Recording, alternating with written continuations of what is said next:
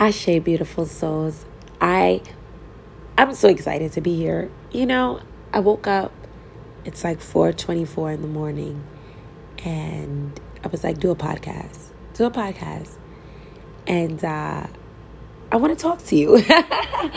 I'm up. I can't sleep. So I was like, you know what? Maybe my tribe is up. I don't know.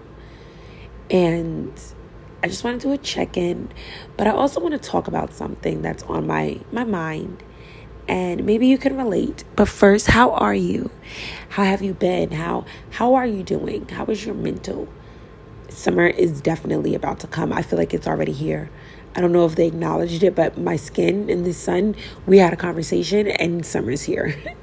so um I hope that you're feeling all the phases, the ups and the downs of who you are and acknowledging that it's okay to feel every part of you, right?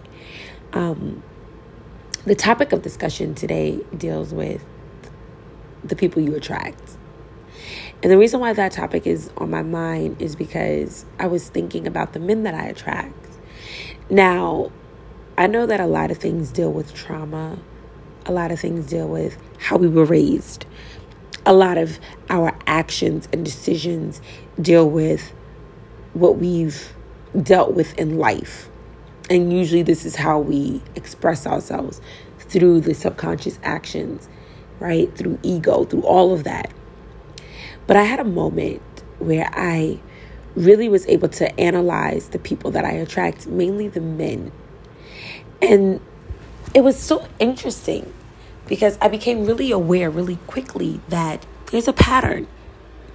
There is this pattern with me and men where I attract a certain type of man. Usually there's if I could put them in two categories, it's it's mainly two types of men. It's usually the ones who are overly sexual with me, who they see me and they're very lusty, lustful. Um, they wake up my lust, very sexual, very sensual, or the one who is emotionally unavailable where it's like I'm the one who's usually like into them heavy and they're like somewhat into me or they're more balanced and I'm more like hey hey let's do this. And those are the main type of guys that I meet. Now, yeah, I've met some guys who really like me for me. Yes. I've even dated one. But if I could break it down into two categories, I attract men who are emotionally unavailable and men who are overly sexual with me. And I started thinking because what's going on in my mind is I want to really get down to the bottom of certain things because I really do believe that the idea of breaking generational curses is so appealing to me and it's something that I didn't ask to do, but I feel like it's on my shoulders to do, and I take that task serious.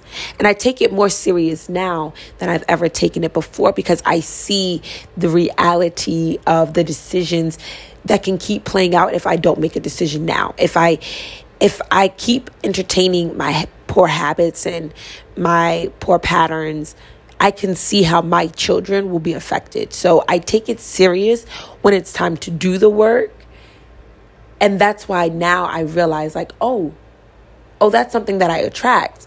Now, the men who are emotionally unavailable, I attract them due to my father, right? I attract them due to my brother. And I can say this now because it's my healing now.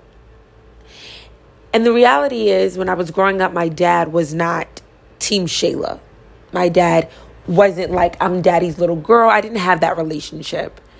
I felt like I was always in an energy of like I didn't I wasn't enough. I just always felt unappreciated, unloved, uncared for.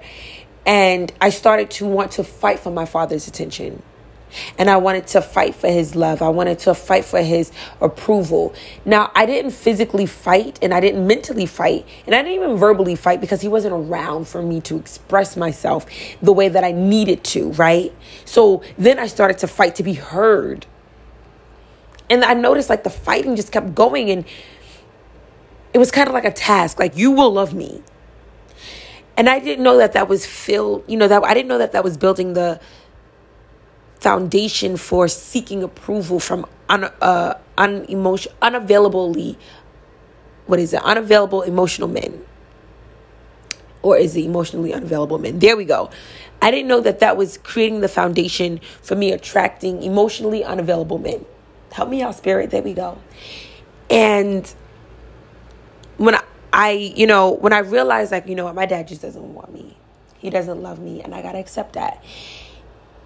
I started to breathe a little bit easier because I stopped expecting him to one day magically choose me. But what I didn't anticipate was the scar tissue that comes from realizing the person who helped get you here is the same person who doesn't want you. There's scar tissue there. So the scar tissue developed into seeking the approval from men who did not want me. Looking at it as this is a task that I can win. If I can win more men who do not want me, then I'm closer to winning my dad over. Ooh. Hmm. Listen to that. And that was my truth. And that was something that I had to accept. And even hearing it now, it's still breaking down the scar tissue of I've really been kicking against the waves. I've been going against the grain, trying to get these men to want me because I've been going so hard for my dad to want me, and my dad isn't physically here anymore. Physically, he is not on this earth. And yet, I am still he's still being reincarnated through these men that I am dealing with. Because I'm still fighting for them to choose me after they've dropped me, after they've let it be known I'm not interested, after they let it be, let it be known that they don't want me or there's something better out there for them or we're just not compatible. I am still itching for them to want me. And I really did not understand that I was doing that until I really had to understand I was doing that. And then I realized, like, oh shit, like this has kind of rolled over into my relationship with my brother. Him being so free with his energy with other people and giving other women all this attention. I wanted attention from him because he represented my dad and I didn't get it from him. So it started to really break me down that I have to fight for the attention from men. It doesn't come easy. And that was my mind. That was my mindset. That was my mental. That was how I broke it down for me that I have to fight extra hard to get a man to love me and get a man to appreciate me. Because it doesn't come easy. It didn't come easy with my brother, it didn't come easy with my dad. It just it didn't come easy. It felt like it was a tug for me. So when I started really looking at the men that I've dated and the men that I've given my attention to, I felt like I always had to fight. There was probably one person that I dealt with where I didn't have to fight, but I also didn't choose them the way that they chose me. And then when I started to choose them, it was too late. And that's another topic. And then there was the other energy of the guys who were really lustful for me. And that reality came to me when I started noticing I got a shape on me, got a body, I'm cute, beautiful personality. Men are attracted to that. And I started to realize, oh, I could fight in a different way. I could use my body, my sexual energy to attract what I want.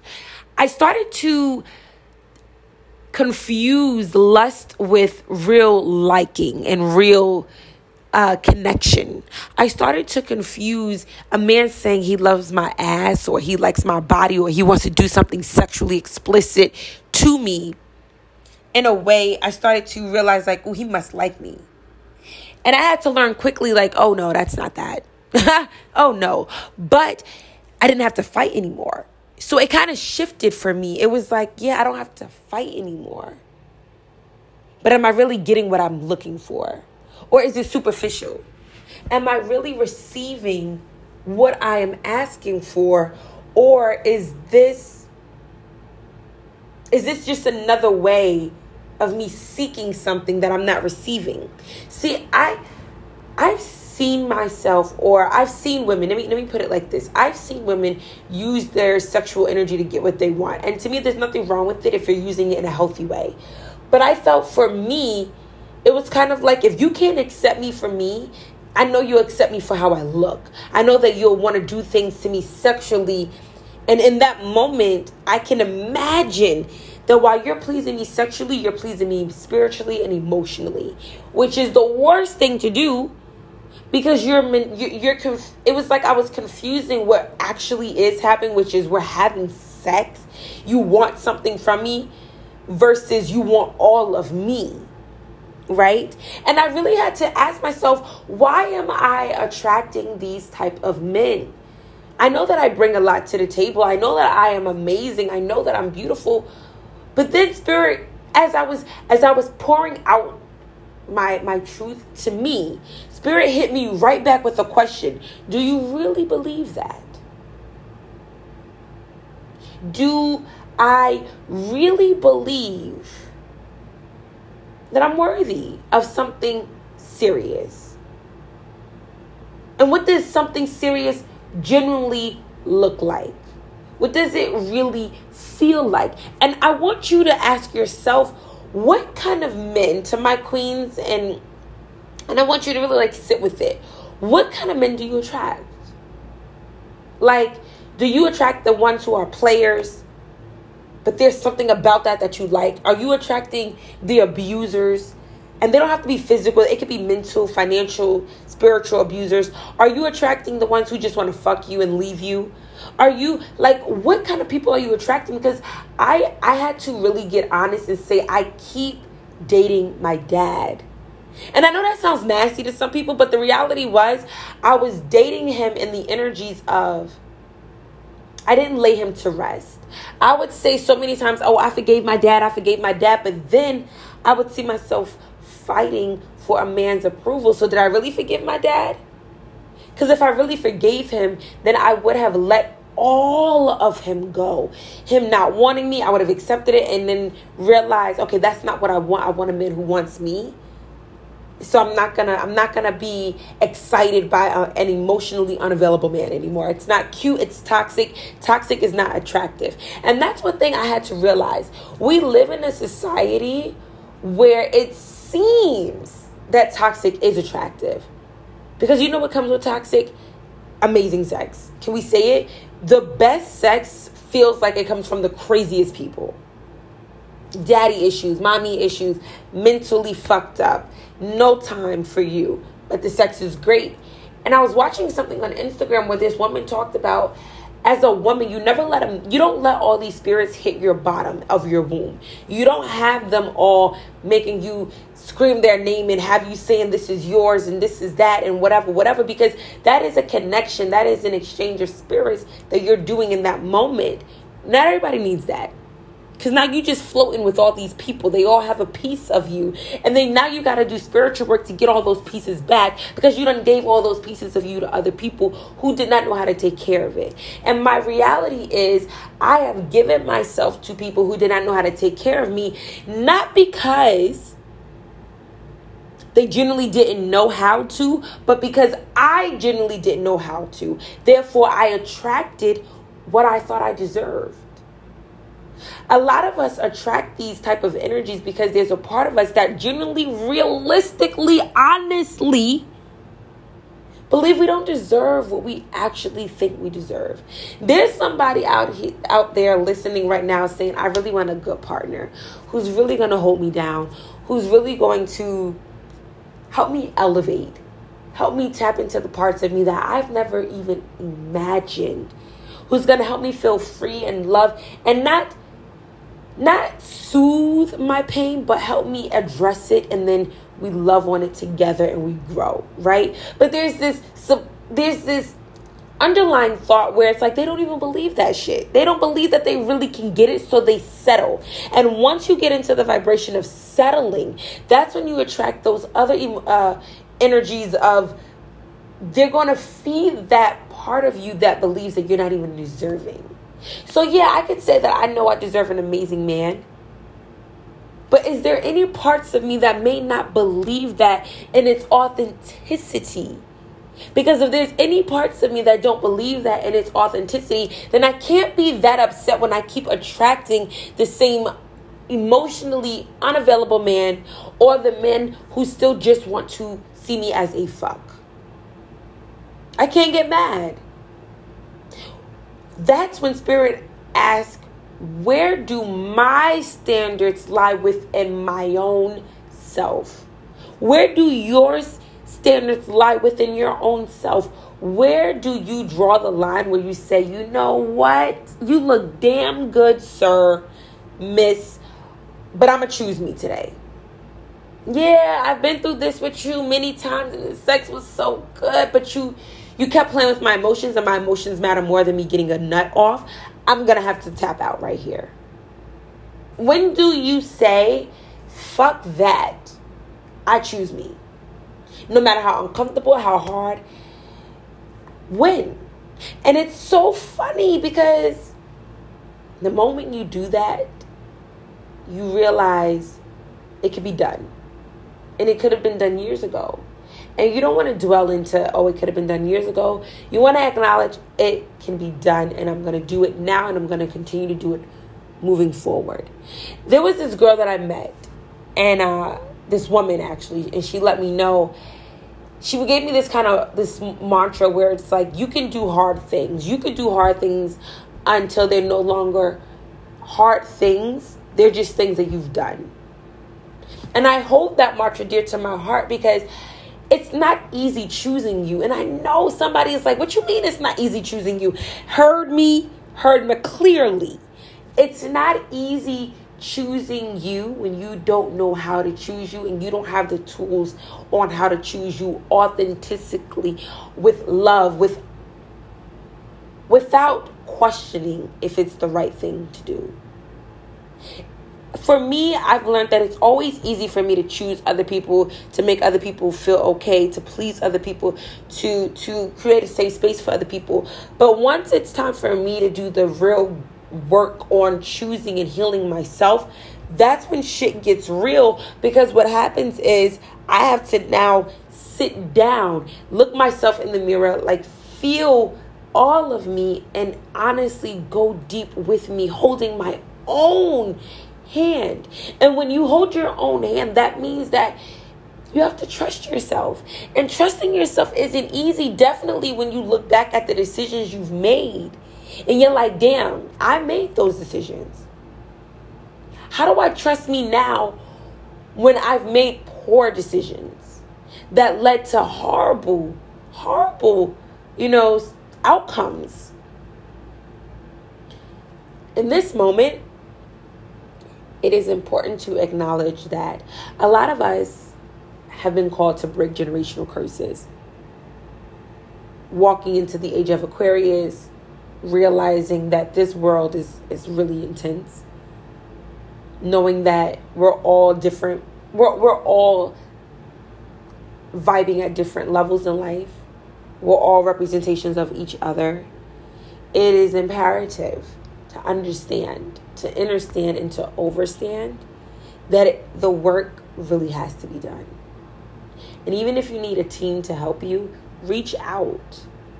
But once you become aware that it, it is you that your ancestors were waiting for, it was it's you that has to bear that cross. It's you who has to go through the work to break those generational curses. It's not a game anymore.